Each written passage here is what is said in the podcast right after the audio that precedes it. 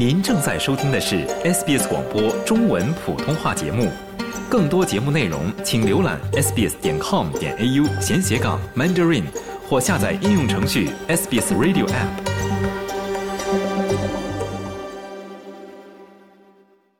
本周末，澳大利亚最好的净水皮划艇运动员和皮划艇激流回旋运动员将在悉尼西部的彭里斯角逐澳大利亚国家队的最终选拔赛。澳大利亚最受欢迎的奥运选手之一，东京奥运金牌得主杰西卡·福克斯也在其中。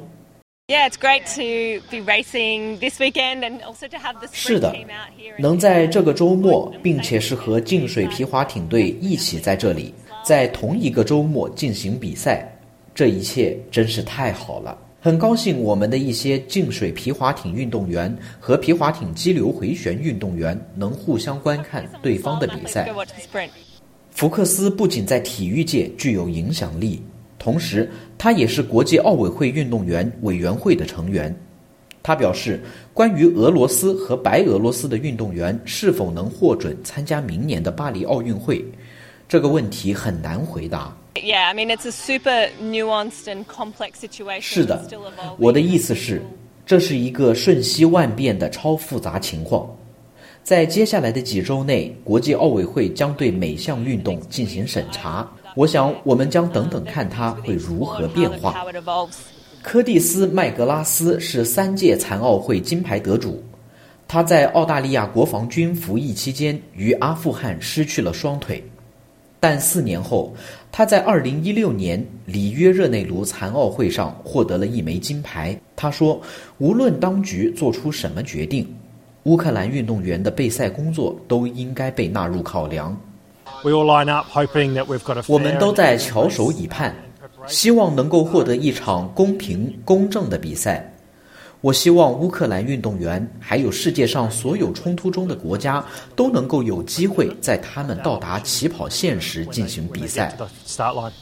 一场呼吁禁止俄罗斯人参加2024年奥运会的线上活动正在进行中。乌克兰体操运动员卡捷琳娜·迪亚琴科的悲剧故事，是乌克兰体育部长瓦迪姆·古特塞特希望俄罗斯被禁止参加奥运会的原因之一。他于去年三月在马里乌波尔死于一场摧毁了他所在住宅楼的俄罗斯空袭。乌克兰语意为在我个人看来如果俄罗斯人和白俄罗斯人参加了奥运会那么我们就得抵制他。但我们最终是否参加奥运会将由乌克兰的整个奥林匹克大家庭来决定。这也必须是一个政治决定。但就目前而言，澳大利亚精英运动员们的观点是明确的。麦格拉斯的观点首先是符合人道主义的。我希望他们能和平解决冲突，但看到那里发生的事情，显然让人心碎。我向所有受苦的人们表示同情。喜欢、分享、评论，欢迎您在 Facebook 上关注 SBS 普通话页面。